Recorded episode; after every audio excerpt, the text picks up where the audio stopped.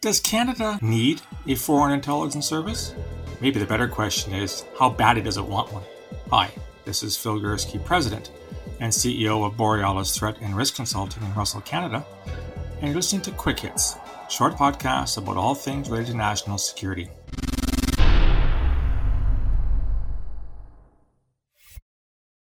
About a week and a half ago, an interesting op ed piece appeared in the Globe and Mail which often bills itself as Canada's national newspaper. This appeared on June the 11th, and it was entitled I Spy, colon, Does Canada Need a Foreign Intelligence Service? Now, this particular piece was penned by three men, uh, all of whom I know uh, fairly well. One of the authors was Al Jones, with whom I worked together at CSIS, the Canadian Security Intelligence Service, and he and I are both working at the University of Ottawa's Professional Development Institute National Security Program. Also, Peter Jones, an academic I know somewhat. Our paths have crossed over the years.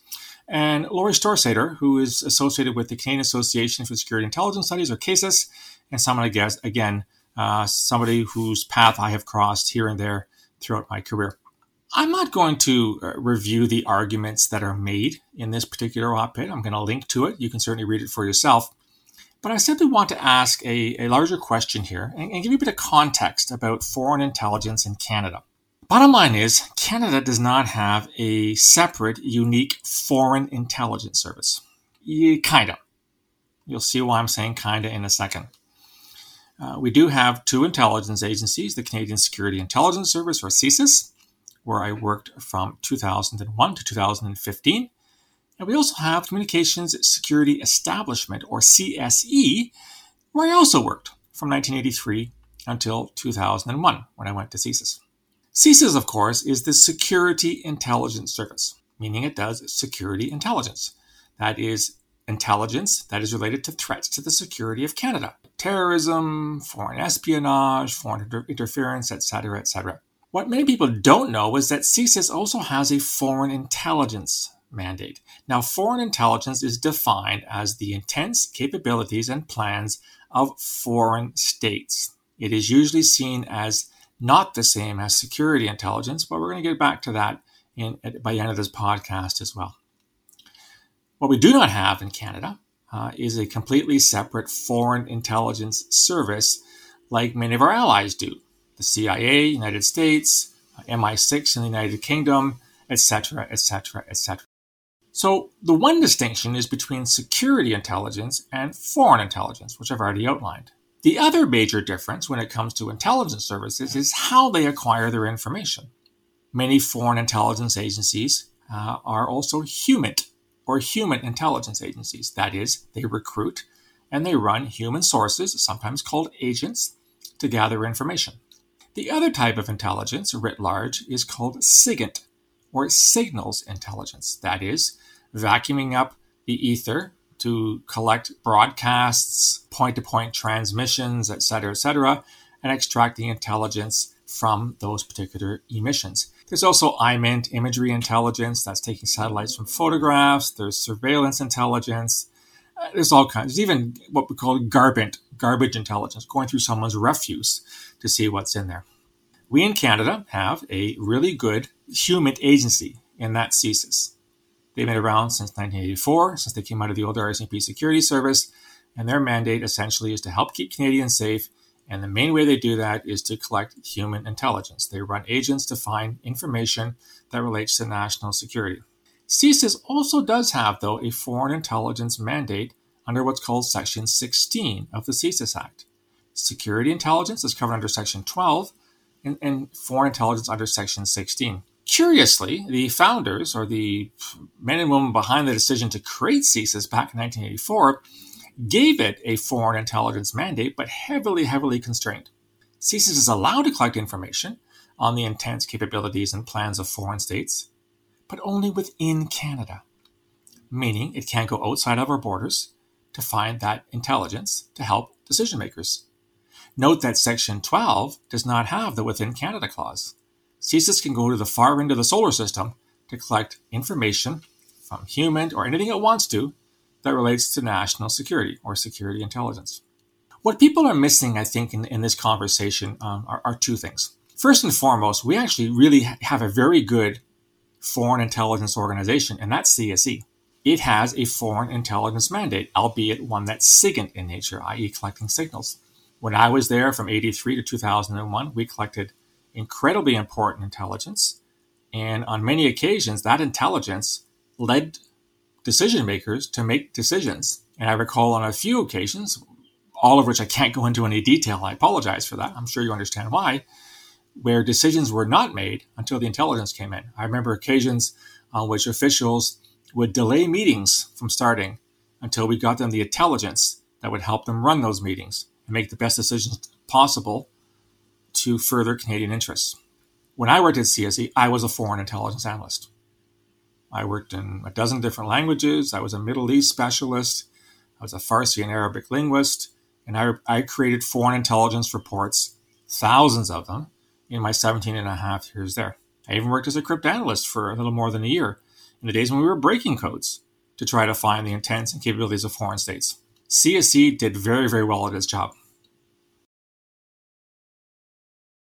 The problem, of course, is that SIGINT is different than HUMINT in that the former can't be directed. What I mean by that is that you, you vacuum up what you vacuum up. If person A tells something to person B, you're getting that conversation exchange, email, whatever you want to call it. You can't sort of, you know, at some point say, well, I wish person A would talk about this, or I wish person B would ask these questions. You can do that with a human source. You can direct them to say, go find out more about what person A is doing, ask them these questions, direct the conversation in this way so we can find out what's actually happening. And that happens all the time in security intelligence. But it doesn't happen in foreign intelligence because CSE is a SIGINT and not a human organization. And to have the best foreign intelligence available to help make help decision makers, you want SIGINT and HUMINT. So right now we don't have that human capacity. Well, we do, but it's limited to what's happening here in Canada, which I'm sure you can agree is problematic when we're talking about foreign states. The question then becomes, does Canada really want a foreign intelligence service? And if so, how does it create one? I'm going to come in uh, very strongly and say that the best, most economic, best technical, and best qualification wise decision to make in this regard is simply to give the mandate to CSIS. Why do I say that? For several reasons. First of all, as noted, it already has a foreign intelligence mandate.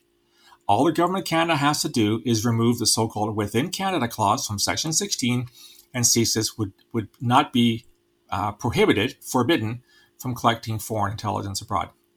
Secondly, CSIS is already a human organization. It knows how to recruit human sources. It knows how to run them. It knows the things to keep in place to protect your sources. Nothing worse than, than running a human source and then having that person killed or turned against you by the powers against which you're collecting information in the first place. Thirdly, why in heaven's name would you create a separate organization in 2021 which would cost probably billions of dollars, take decades to come to speed. Trust me, CSIS didn't hit the ground running in July of 1984 when it was created. It took some years before it found its feet.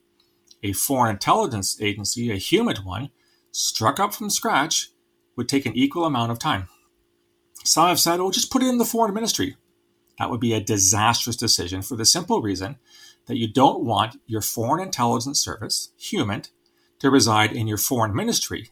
If it does, every single foreign diplomat, every person serving abroad for your country, is suspect by definition of being an intelligence officer. Is that the way you want to run your diplomatic service? No, don't get me wrong. Foreign Affairs Canada, Global Affairs, it's changed its name so many times I've lost count, does collect really good intelligence for us and information in its in its posts abroad, high commissions, consulates, and embassies but it isn't an intelligence service per se. It is a foreign affairs ministry. It runs Canada's foreign affairs on behalf of the government. I don't think meddling by, by making a, an intelligence service within the foreign ministry is a great idea. I don't know of any country that has put its foreign intelligence agency within its foreign ministry. I could be wrong, but I can't think of anything off the top of my head. There were efforts uh, at Global Affairs Canada in the wake of 9 11 to do security intelligence abroad, and that met with very mixed results. Again, you're interfering with the primary mission. CSIS already does this and does it well. Furthermore, in many ways, the distinction between foreign intelligence and security intelligence is muddled at best. I can recall on several occasions in the past where CSIS would be collecting information that had to do with the security of Canada, and the source and or agent would provide snippets on the foreign capabilities and foreign intent. Now we could use the information, we used to call it spin-off. We could we could get the information in decision makers' hands, but technically we weren't supposed to collect foreign intelligence per se outside of Canada. The bottom line is Canadian government has to make a decision. How badly does it really want a foreign intelligence service of the human variety? Many have said, and the authors of this article agree with me, Canada's been getting a free ride for decades on using foreign intelligence that's derived from its partners, primarily the Five Eyes partners, United Kingdom, Australia, New Zealand, and the United States. In addition to us, they make up the Five Eyes. And then it's time for us to pull our own weight. We have a fine history of intelligence in this culture in this country dating back to the Second World War. We can build on that. We have very capable institutions, CSE. I'm guessing, I haven't worked there in 20 years, but I'm guessing they still collect foreign intelligence to help decision makers. We have a fine human organization in CSIS that already has the skill set to do this. So why in heaven's name not just take out the within Canada clause, give CSIS a dual mandate. Some have said, well, you don't you don't want to combine the two. Well, as I said, often the distinction between signal between security intelligence and foreign intelligence is artificial at best. Canada does need a foreign intelligence service. It cannot rely solely on its allies, whose di- whose whose interests may in fact not be the same as ours. Yes, we're great allies. We share a lot of intelligence under this arrangement of the Five Eyes and other partners as well. But by definition, American foreign interests are not the same as Canadian foreign interests, at least not all the time. Give CSIS the mandate to do human collection abroad. Let them create a foreign service. New Zealanders have a hybrid service. There's no reason why we can't. Make it happen. Make it happen now. Anyhow, that's what I think. Curious what you feel on Canada's need a, for a foreign intelligence service. You can reach me on email borealisrisk at gmail.com or on Twitter at borealissaves. You also find me on LinkedIn and on Facebook. If you like the content, want to subscribe, go to www.borealisthreatandrisk.com, hit the subscribe button, or get free daily digest of all the material, blogs, and podcasts free to your inbox. There's also a link there to my, my, my latest book, The Peaceable Kingdom, A History of Terrorism in Canada, from Confederation to the Present. You can buy the book from my website. It's only $25 Canadian plus shipping and handling. Love to hear what you think about this and other matters. I'll talk to you again soon. Until then, stay safe.